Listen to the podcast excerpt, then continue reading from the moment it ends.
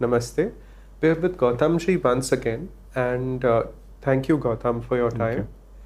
Today, we would discuss a very important tool rather than a topic, uh, which I would like to ask you, Gautam, that the internal process of surrender to Baba that a surrendered devotee goes through, through life's events. Take, for example, an illness or a loss, as opposed to either a beginner devotee or just the average person. You know, what are the thought processes, the emotional processes, the bhav that a surrendered devotee has amidst these life events? If you could comment on this. Actually, Nick, it's very simple. Surrender, true surrender, is the total acceptance that everything is His will. That's it. The Bible says, the four words in the Bible, Thy will be done, which means not my will, O Lord, but thine be done. So if we are totally surrendered to Baba, we would be living this that whatever happens in life, in our lives, is God's will. Our God is Sai Baba. It is His will. That is, this is true surrender. Now, let's look at surrender. What can we surrender? Can we look at that? We can only surrender what is ours. Now, what is ours? Is anything ours? From birth to death, what is truly ours? If it's an object, we've got it from somewhere. If it's a relationship, it has come our way either by karma, which all relationships are, but let's say family karma, or friends, or whatever. Everything has come to us, has been given to us. Our pleasures have been given to us, our pains have been given to us, our karmic bonds have been given to us. We have really not exercised any choice over all that. Our breathing has been given, given to us. The blood coursing through our veins is given to us. Sitting here is given to us. So, can we really surrender any of this if all this is not ours in the first place? It is given to us by a higher force. Therefore, surrender is knowing that just as it has been given to us by the higher force, it can be taken by the higher force. But we tend to grasp, we tend to clutch, we tend to hold tightly. We get identified with all these things. We don't want to let go. That is when surrender is difficult. You see? So, true surrender is to accept that even loss is meant to happen. We may not like it, but we have to even surrender that feeling of not liking it to Baba. You see, any thought, emotion which is internal, even that has to be surrendered. Surrender is not only of external things, that if something happens to me which I don't like, I have to surrender to it. That is one aspect. But to surrender to each and every thought and offer it back to Baba, offer it to the divine, that is living a life of surrender. That is not easy. That is not easy because our surrender is a selective surrender. Correct. You know, we negotiate with Baba Yes. that I am okay to surrender this, this I don't want to surrender. That is a process of transaction, of negotiation. Hmm. If you had been living the full understanding that everything is God's will, that would be living a life of surrender. You know, I want to take an extreme example of Ai's, for example. She has had excruciating back pain over the years, and I have tried many a time to take her to various doctors, seeing the pain, see, take her to, uh, or rather, take therapists to her for the pain, or something for pain relief, but she never showed any interest, and all she would say is, Baba's my master, he will take care. So there were, I used to notice there was no fear there, there was no resistance in her at all, there was total trust, and that trust is love for me, for Baba. That it was so intense that she would almost not notice the pain. Everyone else would be like, oh, this, it's so bad. Yes. And I felt if you can take her internal process and say, I don't expect everyone, it will not be easy for everyone to go to that level of surrender but if they can at least take pointers from either Ai's example or many others that say we can probe at, that what are the internal mi- minor processes that go on within a devotee during a time which is tough? For example, Hemama recently, her daughter had dengue, and I was on in contact with her on the phone. And I would notice she was doing what was needed on the outside, like taking the, doctor, uh, the daughter to the doctor and all of that. But internally, there was no turbulence. She has said, This matter is at Baba's feet. He knows what is best. So I felt if we can take this dialogue, uh, you know, just so for devotees to look into the minds and being of these devotees so they can take something into their own lives and apply it. Yes. Now, I think we should use this example and one which is a more generic example. Yes because you have mentioned two staunch devotees of yes. Baba, right? Now, why are they able to deal with these situations? Is because they have the total acceptance that whatever happens is as per His will. Yes. So, Ai, for example, has the acceptance that if the body is meant to survive, it will survive. Yes. If it is not meant to, that is Baba's will. She is not attached to wanting to survive. You see, when one is not attached to that, then you are fine with what happens, right? Similarly, let's take Hemama. Of course, she will think like a mother. Her child is suffering from dengue. It's not that she will live like a zombie because she has full surrender that what has to happen will happen. But that faith, I'm not referring to faith that my child will get okay, everything will be bright sunshine, positive, beautiful roses. I'm not referring to that faith.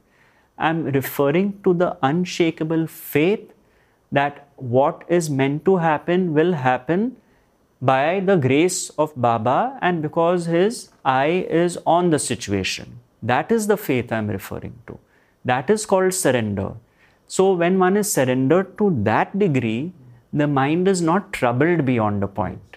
You see, the mind is still free compared to ordinary minds because the degree of surrender is that Baba himself has told devotees who were around him when he was alive that I cannot remove your suffering, but being near me will dissipate it. He himself has said that, you see, because sometimes we have to go through our karmic blueprint and our journey of life. But the grace of the Guru makes that journey simpler. There was one devotee I remember who lost a child who was with Baba. I don't remember the name of the devotee, but it was the same thing. Baba told him that, look, your child was meant to go. At that time, his karma was finished. But you being near me, you will find it easier to deal with the loss than if you were not under my shadow. You see? So these extreme examples, that's why they become living embodiments of the teaching. That's why you have them on your channel. Now let us take ordinary people like us. You know, what does surrender mean for us? We may not have that exalted position of seeing everything in that light. What happens? Some of us may have more fear. We are fear based, right? So we may fear a situation and an outcome what can we do? We can surrender that feeling of fear also to Baba. That Baba, look here, fear is arising. I am built that way. Maybe my conditioning, what life taught me when I was young, when things were taken away, my parent was taken away when I was young, it led to fear in life. So I'm in this situation. I know it's inevitable, there's going to be something happening fear is arising, and I offer that fear also to you because it is not my fear. Fear is happening. So I'm offering that fear too at your feet in the hope that I'm hand- able to handle that situation better and my fear better. Because if I could handle it, then that would mean I don't need you. But I need you to even handle that. That is why they say to offer every thought, every feeling, every emotion to the feet of the Master. That is what is surrender. True surrender is the surrender of the sense of doership that I did something. True surrender is to offer the sense of doership to God. And that is the message of the Bhagavad Gita. That is the message where Krishna tells Arjuna that the ego deluded thinks I am the doer. So that sense of doership has to be offered. That Lord, you are the one doing everything, including what is going on within this body mind organism. It is all your doing to offer that at the feet of the Lord is true surrender. Could you share a prayer, for example? By prayer, I don't mean the prayer people identify with, but a prayer as a process that, say, if someone is in a difficulty, whether it is loss of money or whatever, like you could, for example, pray to Baba that Baba, only you know what is best for me please give me the strength to face this situation with dignity. And you're not asking Baba to change the situation, but give me the strength to accept it fully and see what you know what is best for me or whatever could you give some certain prayers or certain things so one could rather do that inside than go reactive or get you know where there is some fear that arises you just how do you leave it at baba's feet you see, the genuine prayer, according to me, is one which you are not asking for something yes. specific mm. because we never know what is good for us in the first place, mm. right? Now, my teacher would say that the true prayer is a prayer of gratitude which arises from the heart. For all that God has given you, we tend to focus on what is not given, what is taken away. But what about what all has been given to you? Your life has been given to you. Should not a prayer of gratitude arise for that itself? Whatever love you experienced has been given to you. Should not a prayer of gratitude arise? That is one kind of prayer. Another kind, now for me, and the example you used, for me when I was young, my prayer was, please give me the strength to deal with life's situations. Because I realized early on, very little was in my control. Life was more pain and less pleasure. So, how to deal with it with peace, equanimity, calm, and tranquility is what I was seeking from a young age. That was a prayer. Now, in this book, A Course in Miracles, which is very popular in the West, there's another beautiful prayer which is almost like saying that, Dear God, please release my fear based thoughts. That is the only prayer because so much of our thinking is fear based. Me, I want me to survive, me and my story, you know, which is all fear based. Why? Because I don't want to die, which means the ego does not want to die. And the Buddhists have said that all fears, all fears in life are ultimately the fear of death. Death of what? not death of the body, because the body, when it's dead, is dead. It is the me which is afraid of dying. The me with its sense of doership is what is afraid of death. So, dear Lord, please release all my fear based thoughts, is a prayer. Because you know you can't do it because you are fear based. So, you offer it to the higher power to help you through that journey. So, the other aspect is that there's no harm in praying for the health of loved ones because, of course, you would want everyone to be healthy, or not even loved ones, everyone. That is a genuine prayer. You don't want people to suffer. Health is one, financial difficulties, whatever it may be, because there's a felt oneness with being. To use Eckhart Tolle's words, you feel one. So someone else's suffering is your suffering. You don't want to them to go through that. But when the understanding is there that we all have our destinies to play out, the prayer is just one to say that Lord, please be as gentle as possible through that person's karmic journey. These are prayers from the heart to pray for certain outcomes, for certain relationships you want in your life, for certain deals to happen, uh, in business, okay, fair enough. That's also genuine because that's arising. But what we do is we latch that onto an outcome that I want a specific outcome.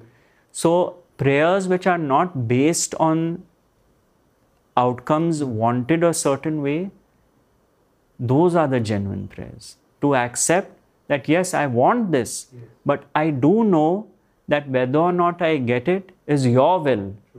That is a genuine prayer.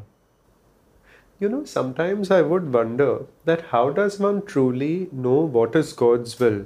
And then in time, I could be wrong, but I felt when resistance comes in an event, see, when you truly go with the flow of life, accept everything as it is, that is God's will in action. Mm. Now, naturally, there are certain events that come, or say you want to make a decision, or an apparent thing like that you wish for if it comes unasked and naturally, then it is coming. But when there is resistance there, then it's a sign for the devotee to look that it may be not meant to be. Don't push it beyond a point. Like you may try once. If Hmm. it doesn't work, let go. Right. Could that also be a pointer? Because so much of suffering is people trying to push the boat up the hill. Yes. Yeah. And that causes more conflict. Yes. And by all means, try. Yes. You know, if you are determined like they say that you know for one who keeps trying there is no failure etc if that is your nature and you are determined for an outcome keep trying. Your nature may be to try a hundred times but as long as you are clear that your trying hundred times does not guarantee the outcome you see what we do is we get focused that no if i try i will definitely get it. That is not true that may happen in some instances, it will not happen in all instances. Some things are not meant to happen. To live this understanding that some things are not to happen is not meaning to live fatalistically. It is to live knowing that if something is to happen, it will happen. That is what Ramana Maharshi has said. That what is meant to happen will happen, and what is not meant to happen won't try as you may. So, the best course is to keep silent. And when he said to keep silent, he didn't mean to talk less. He mean he meant the silence of the mind. When you accept that what is meant to happen will happen, and what is not meant to happen won't, the mind is automatically silent now, is that not a prayer? That is also a prayer. The best prayers are the silent prayers.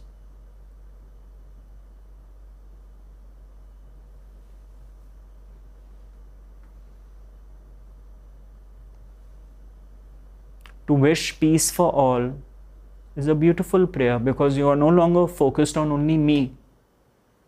For all, that is a prayer.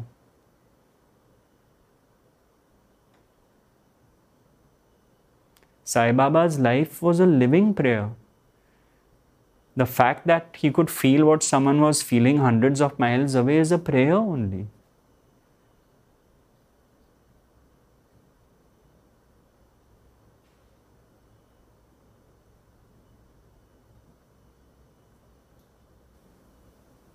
You know, over time, having met devotees like Ai and ones who have surrendered to Baba fully, one thing I felt, Gautam, is that in their lives, uh, see, the karmic journey of what is meant to happen to the body on the outside is the same.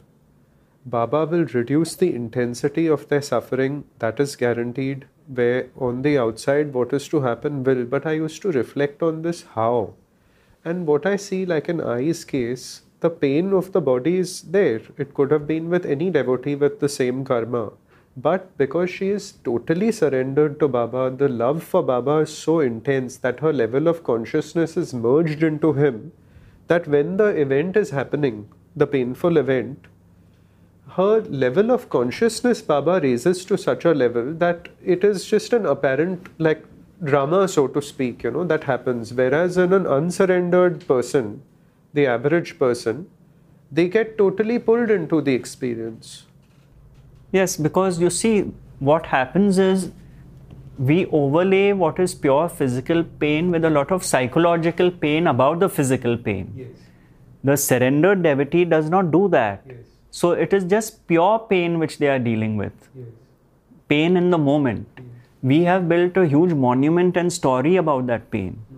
That inflates our suffering, that inflates our pain.